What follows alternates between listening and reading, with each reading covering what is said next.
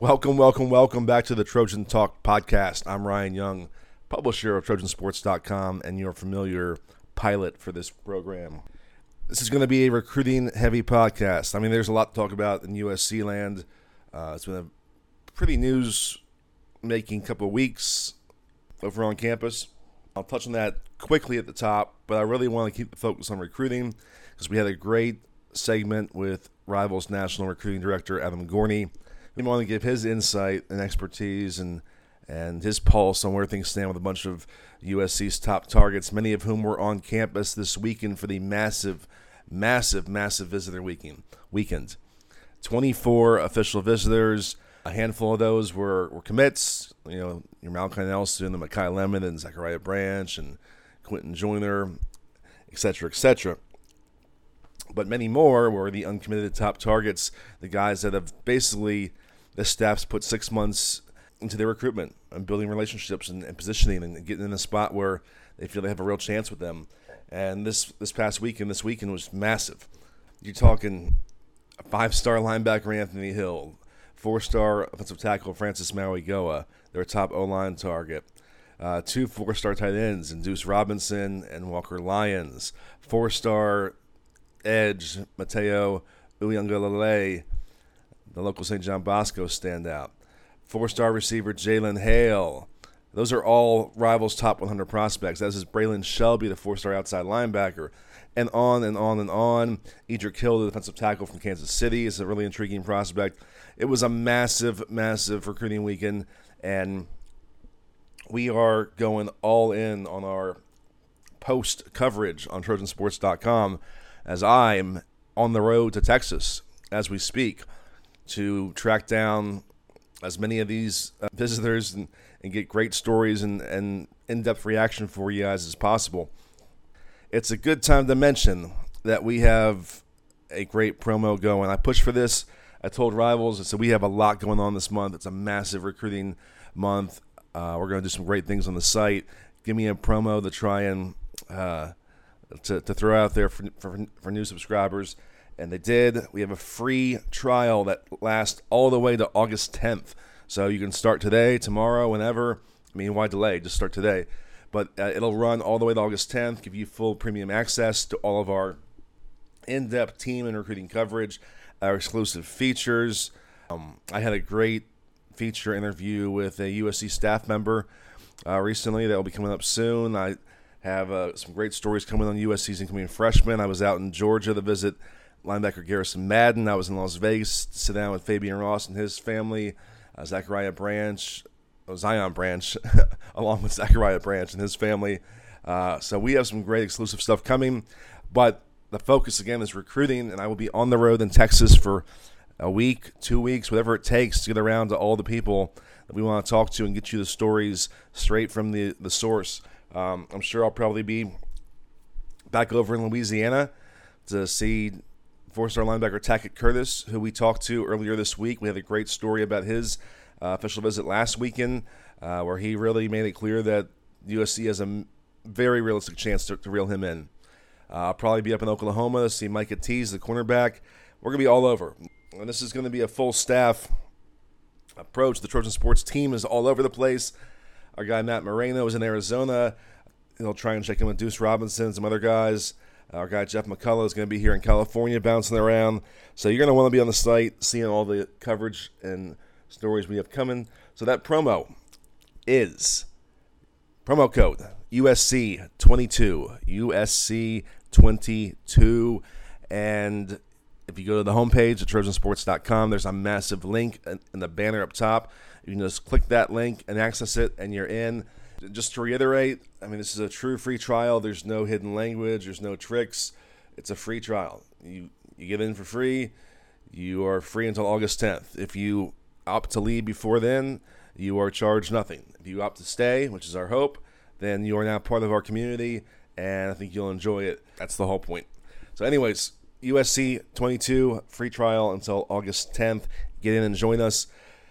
Okay, busy week in Trojans land just working backwards, it was Salute to Troy was Saturday night, kind of in conjunction with this big visitor weekend. Uh, a bunch of former, prestigious former Trojans on campus. Willie McGinest, Matt Leinart, LenDale White, on and on and on. Uh, it looked like a great event. Media was not allowed there, or else I would have been there covering it for you. I could not be there, but I saw a bunch of pictures and videos on Twitter, and looked like the the energy from the fan base for the program is indeed back in full force, which we already knew. But it was good to see that. Also interesting that they timed that weekend to coincide with this massive recruiting weekend with the 24 official visitors. I'm sure that was no coincidence. Uh, what else did we learn? We learned that new receiver Jordan Addison, the reigning Biletnikoff winner, is going to wear number three. Yeah, yeah, he's wearing he's wearing number three. They're unretiring number three. Uh, Carson Palmer gave his blessing to USC Athletic Director Mike Bohn uh, to approve the move for Jordan Addison to wear his number three. So that's interesting. In the last couple weeks, we've had Brandon Sosna uh, leave, Mike Bohn's right hand man, the executive senior associate AD slash chief of staff, uh, the guy that Mike Bohn called the architect of the Lincoln Riley hiring, someone who just left an indelible imprint all over this department in two and a half years, is moving on to the Detroit Lions. I don't think anyone in the fan base was surprised if you've paid attention to Brandon's work. He's a fast rising star in, in this business or any business, and it was only a matter of time before somebody uh, came along and, and poached him away for a bigger job. Would not be surprised at all if he is a college AD in two years somewhere, or if he is an NFL general manager down the road. Nothing would surprise me at all. A whole segment, a whole show, just on kind of uh, his impact here. But basically, just I, I don't want to dwell on too long. I wrote a story about it the day of. I'll just kind of sum it up is if there for the last two and a half years, if there was any issue, any problem that came through the USC athletic department, it would find its way to Brandon's desk, and he would be the guy to find the solution. Uh, and, that includes just some big problems like the USC football program as a whole. That was kind of his his main project, so to speak. He, the minute he got here, he went about assessing all the ills and wrongs and lackings within the program and started checking off what they needed and, and getting it done. And it all kind of crescendoed with the, the Lincoln Riley hiring, which of course stunned college football. Uh, so we've had Brandon on the show twice. We've talked about him plenty. Um, definitely a massive loss for USC. I'll be very curious to see what they do there uh, because you know he had come from Cincinnati with Mike Bohn. They had a pre-existing relationship, trust. Um, you can't replace that. So it'll be interesting to see where they go with that role. But certainly wish Brandon Sosna good luck in Detroit. On the heels of that, that, is kind of his final parting gift to the program was finally get USC's NIL plans uh, set up in order. They announced this past week the uh, partnership with Stay Doubted, uh, company that's going to be a third party kind of uh, deal uh, with a subsidiary of Boulevard BLVD, which USC fans might remember, kind of came about a couple years ago as as was going to be the creative wing of USC athletics. Things kind of quieted there for a while. I never quite got an answer as to what was going on. Uh, now it's back. Boulevard is back. BLVD. I'm not even sure how to say it. Uh, it's going to basically offer all USC student athletes third party NIL representation, advice, pursue NIL deals, to find NIL money, to uh, grow the players' value, their their social media reach. There's going to be a, a, an original content component to it where fans can join subscription tiers and get access to unique USC football content and, and access to the players in certain ways it seems like a very smart and well thought out venture all around. What it is not is a collective. I think fans know the term collective now. A lot of schools have collectives, which is donors uh, pooling money to throw at football players, basketball players. Um, there's been a lot of blurring of the lines with those collectives and kind of the, into the pay for play uh, arena, which was what NIL was never supposed to be. But there's been obviously no guardrails, no rules, no oversight. The NCAA is trying to belatedly take a look at it, but who knows what's going to happen with that. So those collectives are still running rampant. Uh, USC did not want to go that route. They wanted to go the route of what NIL was supposed to be, which is Caleb Williams getting a lucrative endorsement deal with Beats, stuff like that. So, Stay Doubted is the company. Boulevard BLVD is a subsidiary, and as a domino from all that, USC's director of player personnel, Spencer Harris, who has basically run the recruiting office the last two and a half years, was plucked away to run Boulevard now. Um, so he is no longer officially a USC employee. He's no longer in the recruiting department. He is now running that Boulevard subsidiary of Stay Doubted and and kind of taking the lead in, in what is going to be this uh, this representation arm for USC athletes to maximize their NIL. Uh, Megan Mueller, who's also in the recruiting office, is going over there as a player engagement rep as well. So lots of changes. You know, we're going to dive much deeper into that. I think we might have something coming in the next couple of weeks to offer you a little more perspective on on that end of things and maybe what USC is going to do in the recruiting office. Obviously, Lincoln Riley brought over Andy Hansen, his director of recruiting from Oklahoma, uh, to the same role here. So you had two people with titles that kind of indicated they were in charge of things with Andy Hansen and Spencer Harris. I always wondered how that was going to coexist.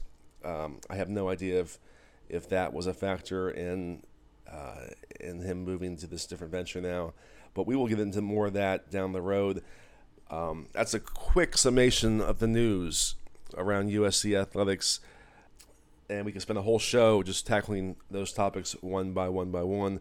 But I think much more interesting for our listeners is to go deep into recruiting. Again, USC had 24 official visitors on campus this weekend. We will be working to track down reaction and coverage from all of them. Uh, that's the goal, at least. So be on TrojanSports.com often the next few days and see what um, see all the good stories we come up with. But I brought Adam Gorney, our Rivals National Recruiting Director, on the show. We taped this a couple days ago in advance of this weekend, and it wasn't really time sensitive to this weekend. It's more just, you know, most of these guys aren't going to make decisions uh, today or tomorrow or this week or next week. Uh, I, I just wanted to get his his take. He's talking to people around the country every day. He has uh, a ton of national sources that provide interesting intel. And I can tell you what I think about guys all the time, but we'd like to get him on and get his national perspective on USC's top targets. We also dove into the new rivals rankings, which came out two weeks ago, week and a half ago, and several USC commits and top targets made massive surges. I wanted to get his perspective on the conversations that went into that and how those came about. So I thought it was a great discussion with Adam. Uh, that's going to be our show. We'll focus just on that, and we'll get going right now. Let's do it. Okay, without further ado, let's bring in Rivals National Recruiting Director Adam Gorney, friend of the show, always drops great insight for listeners. And we're going to talk about a bunch today. Last week, our latest Rivals Rankings week, and there was a bunch of movement for some USC prospects. And this weekend is, of course, the Trojans' biggest official visitor weekend of the summer with just a, a load of, of, top prospects coming in. So we'll get to all that. First of all, welcome to the show. Thanks for joining us. Definitely good to be here, man. Let's let's start very topically with Zachariah Branch, and and there's two things I want to ask you about with him. And and first, let's go to just the rankings last week, and and he gets the bump from four star to five star. I think that uh, anyone who saw him play this spring uh, was not surprised. He just really kind of proved that he was a unique offensive weapon out there. But what was the discussion among the analysts to to lock him into that five star status? Yeah, I mean, as you saw him through the spring, whether it was at our rivals camp or numerous other events, he never hides. He's always at everything. He was just absolutely dominant. One of the most dynamic receivers you're going to see. It's like he plays on a springboard.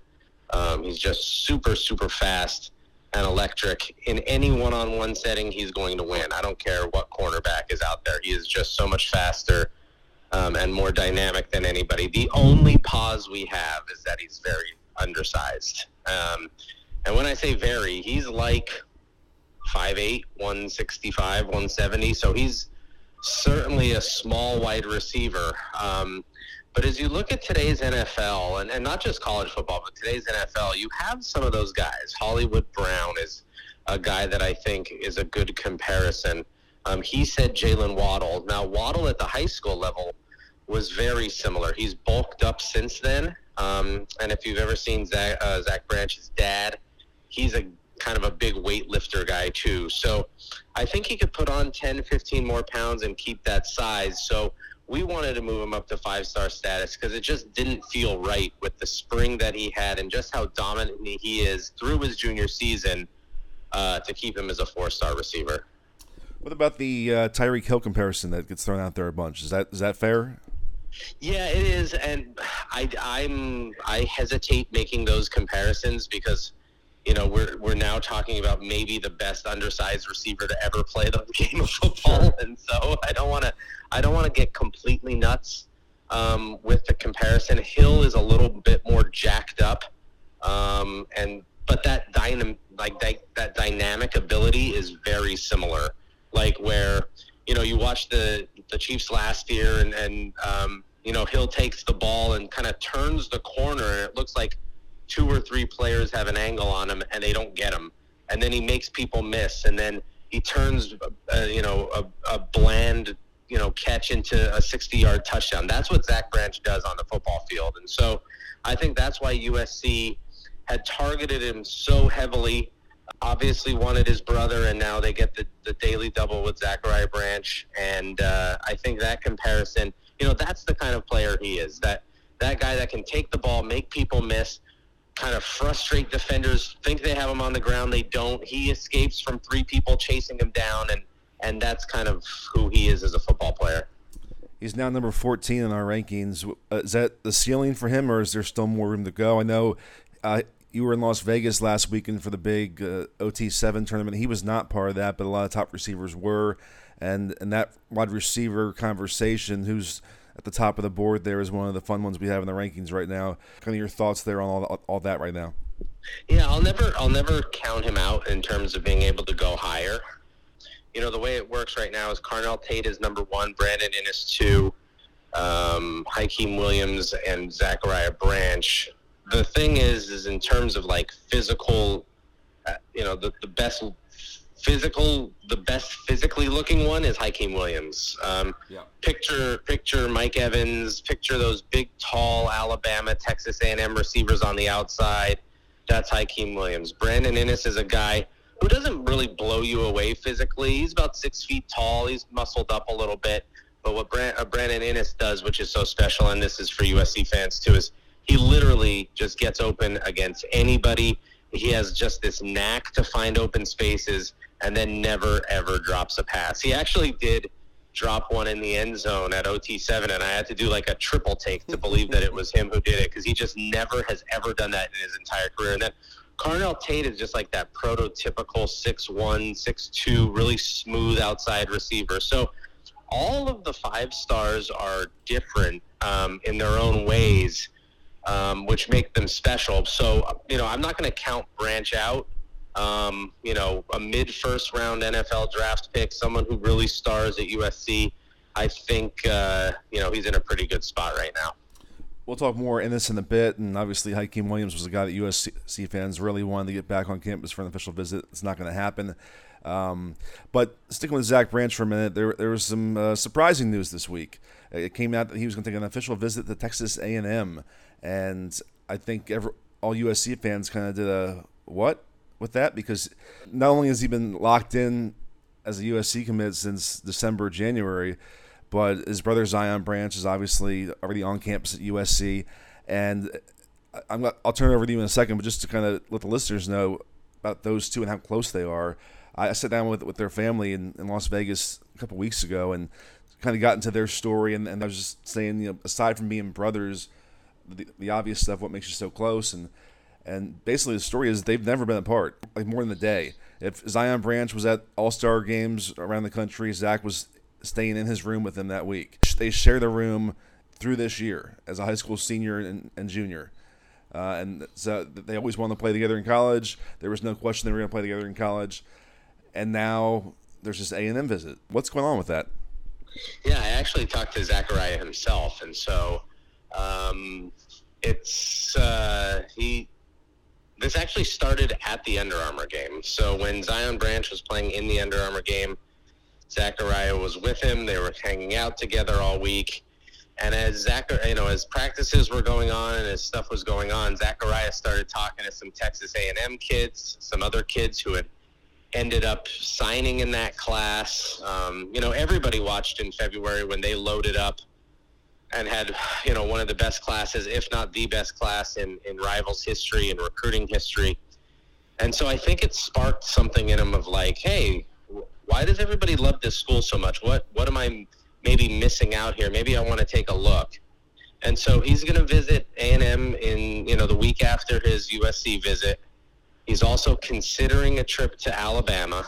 The thing he told me was that like he had been on visits with his brother, um, but that those were visits for his brother. He didn't really he kind of hung around and kind of saw it, but he didn't really get the full recruiting experience. I would be absolutely stunned if he doesn't stay in USC's recruiting class just because of all those factors. I mean, he and Zion are so close. When Zion committed to USC, it was almost like a, a, a commitment from Zachariah as yeah. well. That ended up being um, the what happened.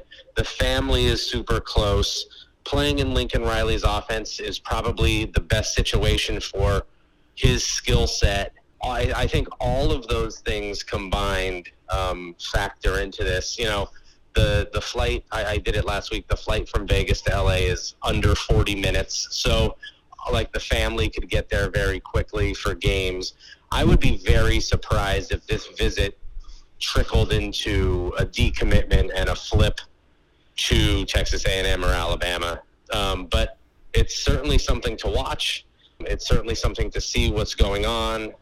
I don't know if it's a play for a future NIL deal, which has to now be a factor in as we think of recruiting. Right.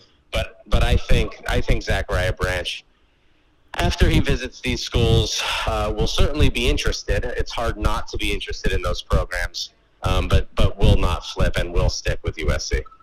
Well, I was trying to ex- extinguish flames on the message board yesterday about that, so so hopefully your comments are, are reassuring to our audience there a little bit. Um, let's get back to the rankings. There's a few more guys I wanted to cover with you, and, and again, the rankings came out last week, the latest update, and one of the biggest risers overall uh, nationally was USC running back commit Quinten Joyner. at Texas jumps 80 spots, number 115. What was the, the, discussion among the analysts about him? Yeah, that was um, that was definitely one of the bigger ones. We're still trying to figure out how to how to look at the running back position overall. We still don't have a five star in the class. Rueben Owens is under consideration. Justice Haynes is under consideration but you know NFL teams don't take first round NF, uh, running backs much anymore, so that's also in, in a, into consideration. Quinten Joyner is one of those guys that Nick Harris, our Texas analyst, had seen. Really loved his body frame. You know, he's a you know kind of a just under six feet, I think, stout kid, strong runner, looks great. Um, you know, and, and as everybody talks about Lincoln Riley's offense, they talk about the passing game and the quick passes and the, and the deep shots and stuff. But he ran the ball a lot at Oklahoma. I mean, they, they did run the ball. Uh, they used two backs at times, um, you know, uh, you know, interchanging them. And so I think uh, he's a he's a very skilled kid who hadn't been at a ton of events, so we didn't get a good look at him. Once Nick did, he really really liked him and felt that a big bump was definitely necessary. If there was one takeaway from spring practice, it was that, that Riley himself was uh, consistent and adamant, making the point that they are going to be a balanced offense and want to run the ball.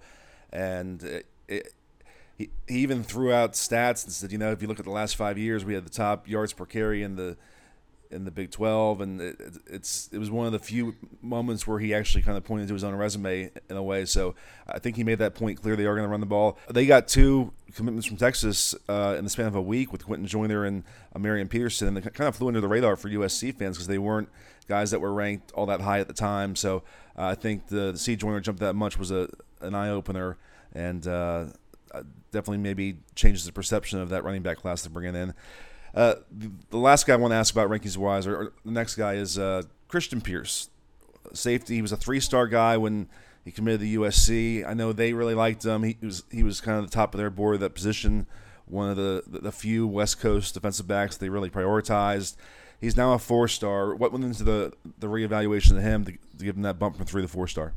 Yeah, leading up to his commitment, I stopped by his school for a video interview.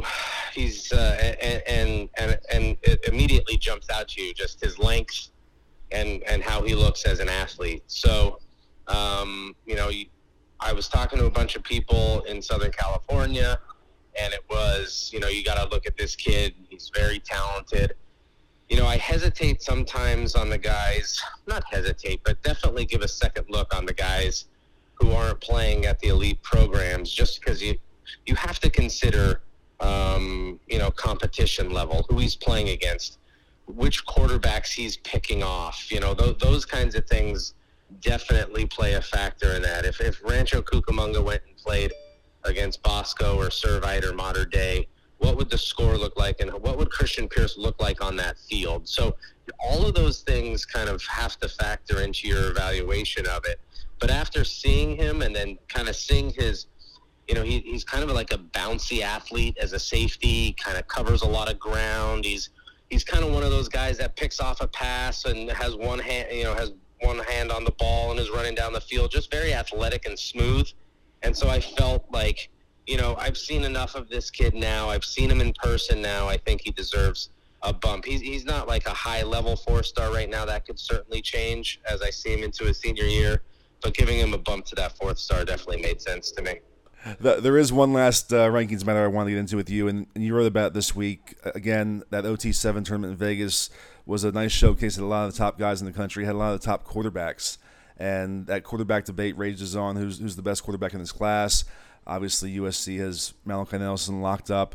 Let's kind of talk about Nelson's own evolution in these rankings and, and, and maybe his standing right now in, in your eyes and, and what it would take to get him to that top spot before the end of this year is over. Yeah, it's this is like this is like a no lose and a no win situation because um, you know Arch Manning doesn't do many events. We all know that. He threw in Baton Rouge last week. Looked solid, but not overly spectacular. That continues to be a question of whether that's Arch or his team isn't all that great. Um, we'll see. I mean, that's that's just going to be a factor. Um, I thought I thought Nelson was very very good at OT seven, other than the game when he played against Nico. Um, Nico was definitely better in that game.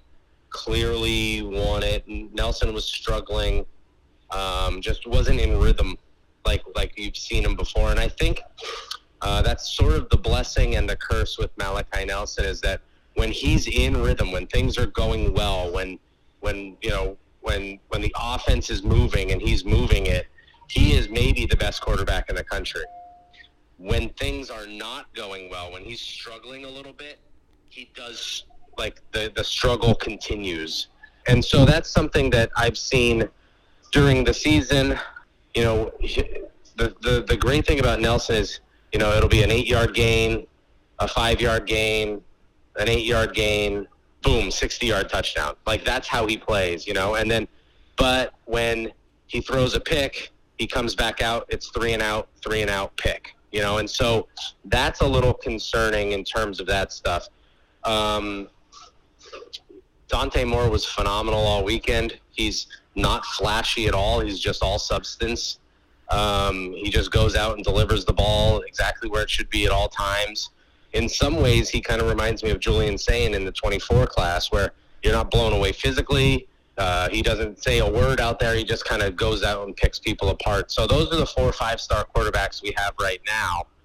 Um, you know, every like there are so many people I talk to in California that are like, you know, Malachi's the best, Malachi's the best, Malachi's the best. I don't know if that's politicking. I don't know what that is, but I would honestly say that over the spring, whether it was at the Rivals camp in LA or OT7, um, Nico has been a little bit more impressive.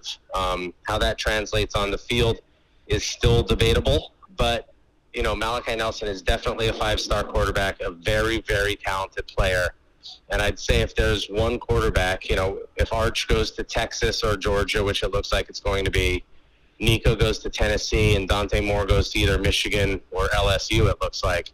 I would still say that Malachi Nelson is putting himself in the best position, you know, to play to his strengths. You know, Lincoln Riley has had Baker Mayfield and Kyler Murray and Spencer Rattler and Caleb Williams and all of those guys, you know, betting on Malachi Nelson as being the next big time guy there that can really produce in Lincoln Riley's offense would be a very good bet. So certainly not a finished product, and there are definitely questions that still remain. But there's no doubt in my mind that he's a very, very talented player. Good stuff. Uh, last thought on that, and uh, this comes up all the time, and I have not seen Arch Manning play. You have, so I'm going to totally defer to you on this. I'm just throwing the prompt out there because I hear it all the time. Fans say if, if his last name was not Manning, he wouldn't be in that conversation. What's the response to that when you hear that?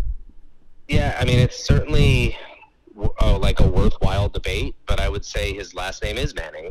so what com- what comes with that is that um, he is the by far the most prepared uh, quarterback that could possibly be. I mean, literally, his grandfather is Archie Manning. His his uncles are two of the best quarterbacks to ever play the game, and Peyton is top what three, four ever to play the game. so, um, you know, and Peyton and Eli aren't like day to day involved with Arch, um, but you know that rubs off. Just seeing, you know, sitting at Hall of Fame things, sitting, being just like so mature for the position, understanding and studying game tape, all of that stuff just certainly helps. It's it's almost like saying, well, you know, Tom Brady's kid isn't the, the greatest quarterback ever, but he's still Tom Brady's kid. He's he, he's entering this not as just a kid from Los Alamitos or from Long Beach or from Detroit. He's entering this with like some of the greatest knowledge and grasp of the position to maybe ever do it. So is Arch Manning the greatest athlete at quarterback? No. Could he throw it the furthest like Dylan Raiola did at, at the Clarkson at 72 yards? No. But you want to you want to bet against him? I, I don't. You know, so so you know, if his name was Arch Smith, would he be the number one quarterback? And he didn't have that history behind him. Um, is he by far the most talented player without question? No, but he's still incredibly talented. You know, he's still doing that thing. But I do understand the other side of that argument. I do I do wish he would go to events nationally and there can be an apples to apples comparison. But I also understand why he doesn't. I mean, if he goes there and, and is perfect, then, well, he's the number one player in the country and he's Arch Manning. So, you know, that was expected. And if one ball sails, well, then he sucks. You know, I mean, that's just the nature of, of how people think about it. So, I understand his position. Um, you know, I think if it, I think if it was completely up to him, and from talking to people sort of around him, if it was completely up to him, he would do some events. He would do Elite Eleven, but it's not completely up to him. And I and I understand that protectionism a little bit too. Of, you know, there's really no reason for him to do it. He doesn't have to prove anything. There are so many like sides to this that it's that it's definitely an interesting story does he absolutely stay number one in this class? No, absolutely not. But, you know, I've, I've also said this sort of off the record, and I'll say it on the record here now. If he's number one and does really well, then we look smart. And if he's number one and he does not as well, well, then betting on uh, Arch Manning was not the worst bet we've ever made. You know, so so that's kind of how we look at it now do I wish Arch Manning, Malachi Nelson, Nico Iamaleava, Dante Moore, Chris Vizzina, Jaden Rashada, all those guys could go all on the same field and and and throw, and we could see who's best? Absolutely. But even still, our ranking is a projection for college and the NFL draft. And if you're telling me that NFL, if you're telling me NFL GMs are not going to look at Arch Manning and go, "We're going to take him regardless," then I think you're fooling yourself too. I think it's a very fair response, and uh, yeah. I appreciate the depth of your answer there. I, I, think it's it's hard to argue with what you said. while we're on the quarterbacks, one last topic there, and this is a, a 2024 conversation. USC has kind of uh, honed in on its 2024 target. It's DJ Lagway from Texas. It's it's still very early with him, but they've basically told him you're our guy until you commit either to us or to someone else. Where do you size up his recruitment right now and, and USC's chances with him? Yeah, I, I would guess right now if he had to commit, he would go to Texas A&M. I, um, you know, he's from Willis, Texas. When I talked to him uh, at the Steve Clarkson quarterback retreat, you know, kind of a, little bit of a quieter kid. I don't want to say country because that kind of comes off a, with a negative connotation, but certainly um, kind of a, you know, just a quieter, more relaxed, laid back type personality. Um, great looking kid, though. I mean, he, if there's like a comp to Cam Newton, I think it would be him in the 24 class. Big, strong, tall. Uh, still throws it. A, he, he's a baseball player too, so he still throws it a little basebally. Um, but I think that can get worked out of him as he as he gets back into the football season. But I would say Texas A&M, Oklahoma look probably strongest right now. But again, um, he's very well versed in Lincoln Riley from his time at Oklahoma, and he knows he's going to throw the ball a lot if he comes to USC. So it will be interesting to see it in a couple months if that trip out to California really sparked some serious interest. Um, but right now, I'd say he stays local. Good deal. Good deal. Well, as I teased at the top of the show and went in depth with, this is USC's big recruiting weekend. They wanted to get all their official visitors on the same weekend. That's kind of how Lincoln Riley did things at Oklahoma. They used to have, I guess they, call it their big barbecue weekend uh, in Norman, and he that's the approach he likes to do. Uh, they couldn't get everyone this weekend. They had four guys come in last weekend, and uh, of those four, they got two commits: three-star offensive tackle Tobias Raymond and three-star defensive end Grant Buckey.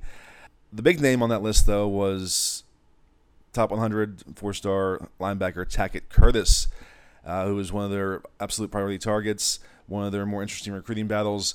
I talked to Curtis about his visit, and I mean, he certainly gave every impression that USC has a very legitimate chance to rein him in. At the end of our conversation, after he just kind of went on glowingly about the visit, about his connection to the staff, about how they've been recruiting him for two and a half years, and his relationship with linebackers coach Brian Odom and just how that visit just hit every mark. I said, so just kind of give me the picture then where they sit in your recruitment. And he said, in a very, very good spot. They're in the best spot they could possibly be in. And it's hard not to hear that comment and think this could happen for USC. Now he goes to Ohio State this week, and I guess he could feel the exact same way about Ohio State after that trip. What is your take on Tackett Curtis right now and where things stand? Yeah, I was convinced just a few weeks ago that he was like basically a lock to Ohio State. Um, he and Jim Knowles have really gotten to know each other very, very well. He likes Knowles. He they've talked about kind of building the defense around him, using him outside, inside, all kinds of things. But I will certainly say now that after that USC visit, that they're clearly in this, if not the team to beat, because it was it wasn't even ju- just the football stuff um, that really stood out. He sat with the strength and conditioning staff for a long time, the nutrition staff for a long time. The things that you know, like big bulky linebackers care about, is uh, is what really really stuck out to him um, about the visit. And I think USC is certainly in it. I, he really likes Lincoln Riley. He really likes Alex Grinch. Um, you know that that USC linebacker tradition still stands out, and I think USC is is, is if not one A, one B, right there with Ohio State. I think Wisconsin has trailed off, so this is a two-team race. The visit to Ohio State will be important, um, but I really definitely think USC um, is in it. If he if he picks Ohio State, I won't be surprised. But but now, if he picks USC, I wouldn't be surprised either. I'll get into some of the names from this weekend coming, but uh, since we're, you know, we just saw him last weekend again. Brandon Inniss was out in Vegas. Uh, obviously, you know, another guy's top of the board for USC.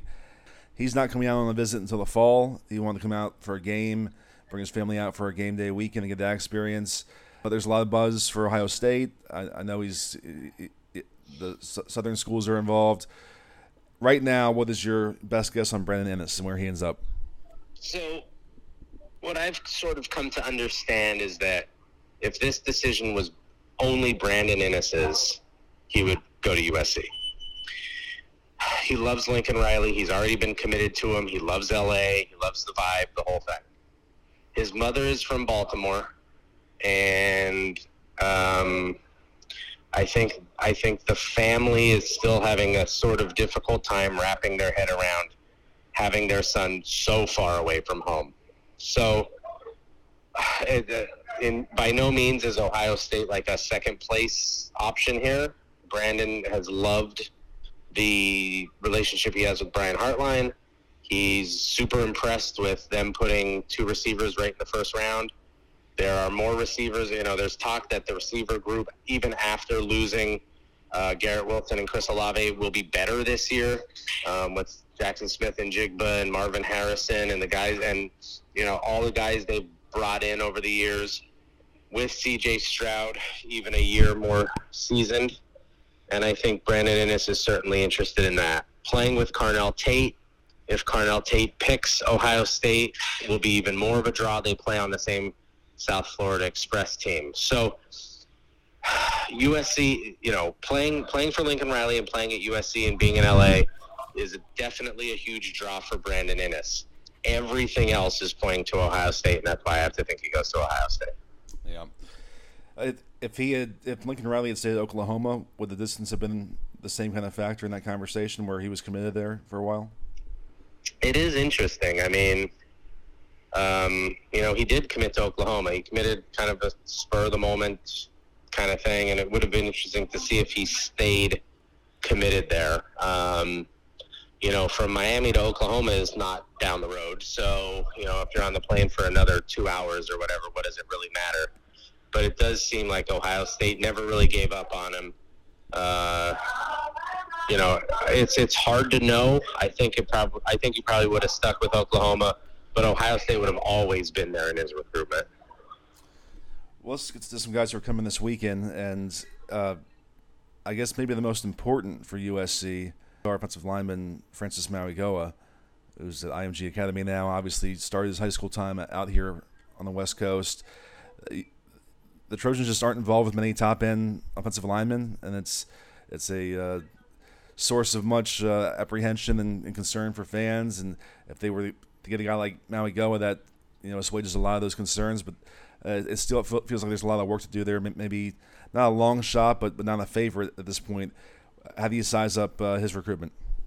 Yeah, it's it's very interesting because he is originally from American Samoa. He played at, at San Bernardino Aquinas for I believe a year um, or two. He was definitely there. and I know for sure that they were fighting to keep him on the West Coast, but you know the pool of IMG was just too much. He he couldn't turn that down. But even even when he got to IMG, um, I had been sort of hearing that uh, his family wanted him back on the West Coast. So when they came from Samoa, they could. It wasn't a, it wasn't a cross ocean and then a cross country trip to see him play. And so, you know, they can get to LA, there are flights, it's much more convenient than trying to fly to Knoxville or Gainesville or wherever else from there that that talk has sort of died down over the last six months or so, especially as these SEC teams have started to really come in. I've been hearing so much Tennessee on Mauigoa now that I would be surprised if he didn't end up there. Um, but I do think the longer this goes, the the possibility of him returning to the West Coast is still in the cards. So I wouldn't count out USC by any means but I do get the sense that he probably wants to stay in the SEC, and there's been some sort of conversation that that will be his best route to the NFL. And um, whether that's true or not, I think that's the feeling that the family and the people have now. And so I, I would say Tennessee, and then a distant second would be USC. I feel we have this debate on the message board once a week, or not even debate, just kind of a venting session about about the O line recruiting situation. And I, and I, always bring up the point that there just aren't many West Coast guys of that caliber. And if you look through our rankings, I th- I think there were maybe three uh, three guys in our top 50 who are from the West Coast this class. It's kind of the same next class. Uh, what is your just understanding of, of why that is and, and, and why it's, it's so barren in terms of five and four star offensive linemen out west? I mean, it's really incredible, and it, and it really is um, a, a struggle. Like, as much as as much as you want to say, oh, Pac-12 football is fun to watch because they're throwing it all around and they're scoring points and this and that, you you definitely see that line play is is super lacking. Um, it's almost like a comparison to like speedy athletes in the Midwest. When you when you go to the Midwest, when you go to rivals camps in the Midwest or any event, uh, you just don't see the level of athleticism that you see in California. And so I think it's like that in reverse. When you go to a lineman camp in California or you see a, ri- a rivals event in California, there just aren't that level of offensive linemen that come from from the region. Um, you know, I'm in, I'm in Atlanta now. We will see massive NFL looking dudes here this weekend. Like when you go to the when you go to the rivals camps in Dallas and and Atlanta and Miami, you see grown men like uh, on the offensive line.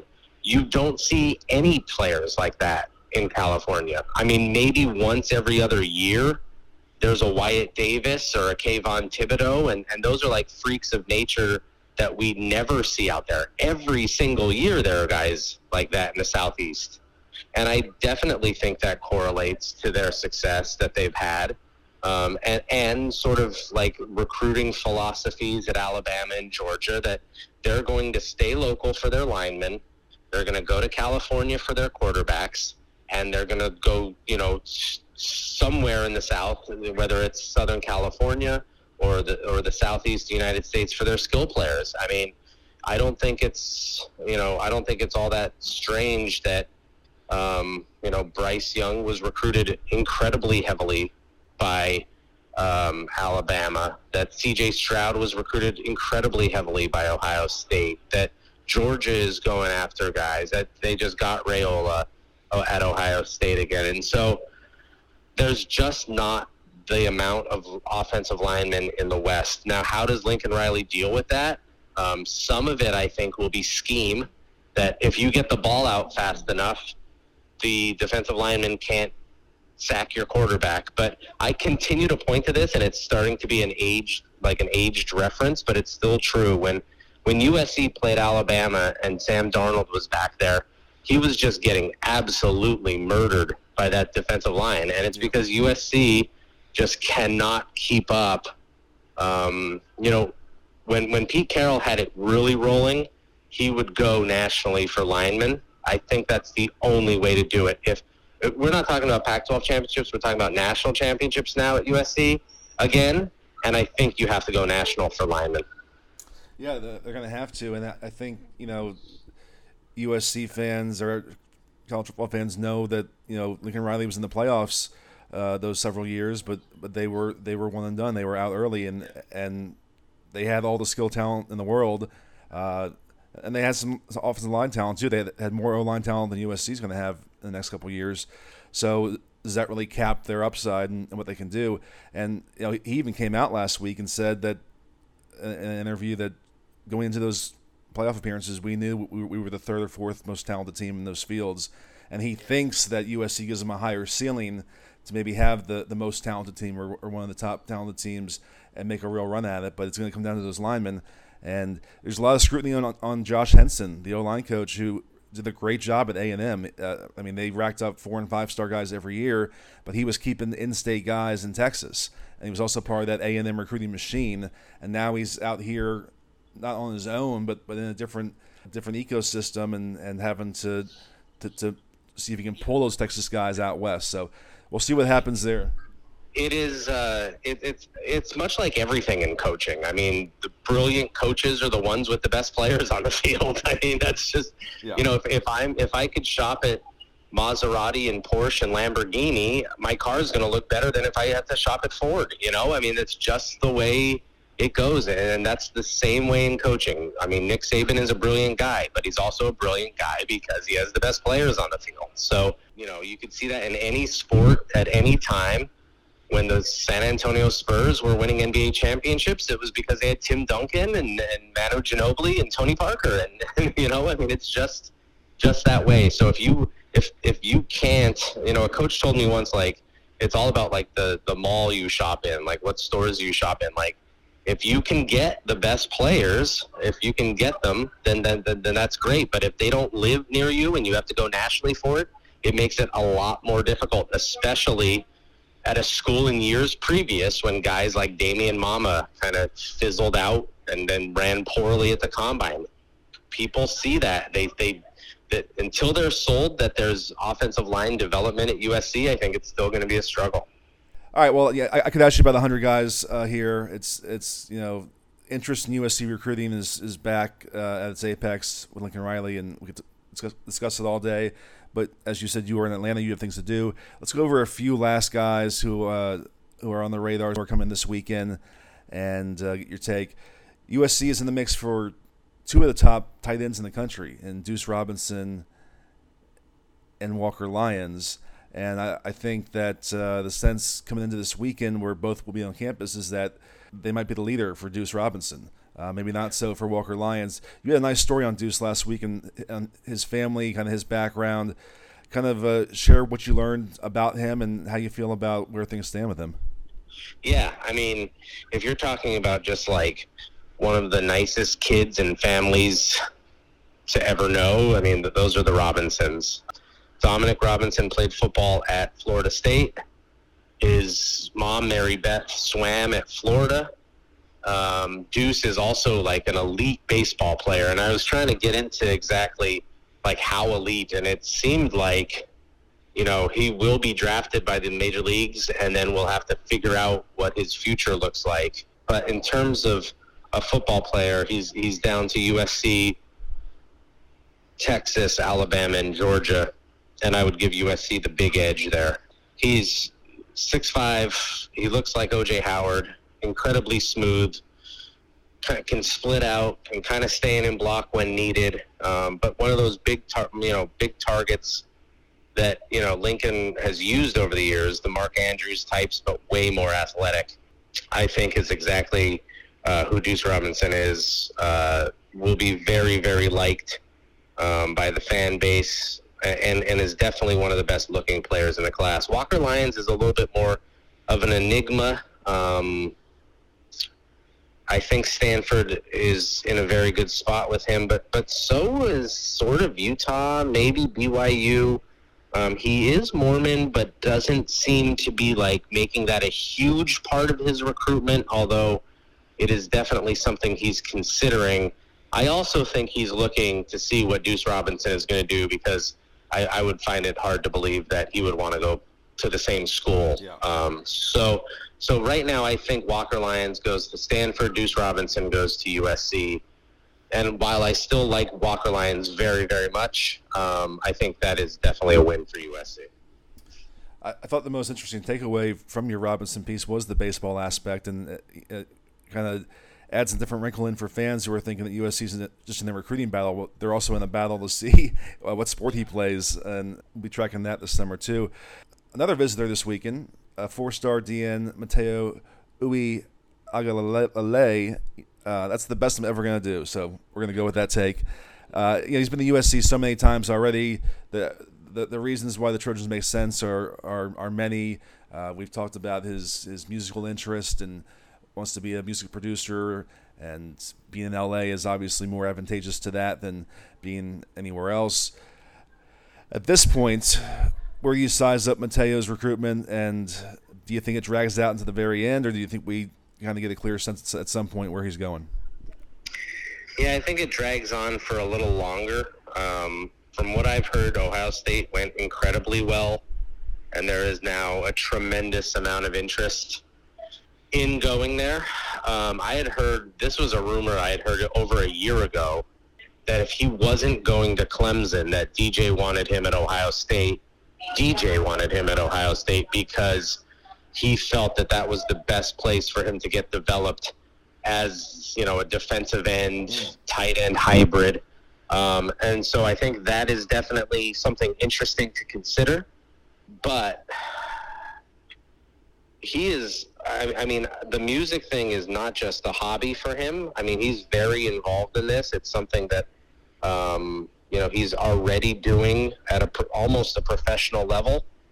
And that is going to have to be a draw for him. That's going to have to be a draw when he looks at the whole thing and, and what's going on. So I definitely think that uh, that that USC is going to be in this till the end. Is really going to fight for him. Is really going to battle, and that piece of it is going to be important. Um, we've already seen within the family that they're willing to leave to go play in college. So I don't think that's going to hold back Mateo.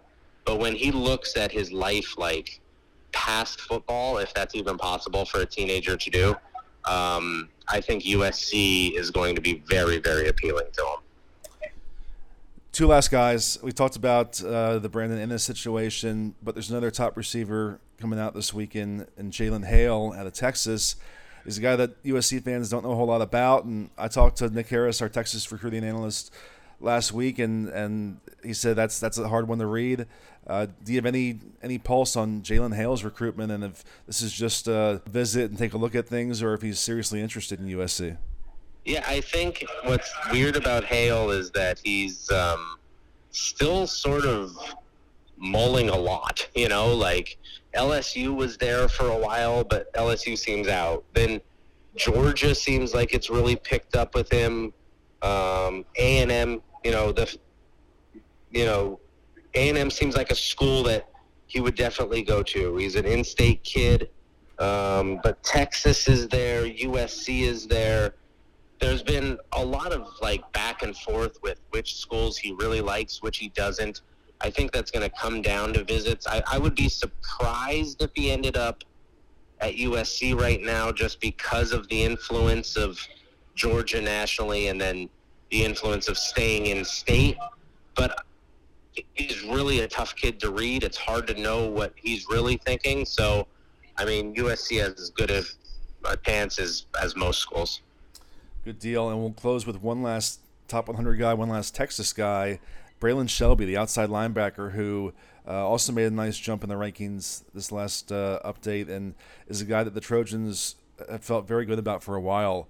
First of all, just kind of give us your breakdown of Braylon Shelby as a, as a prospect and kind of what puts him in that top 100, and then how you feel about USC's chances.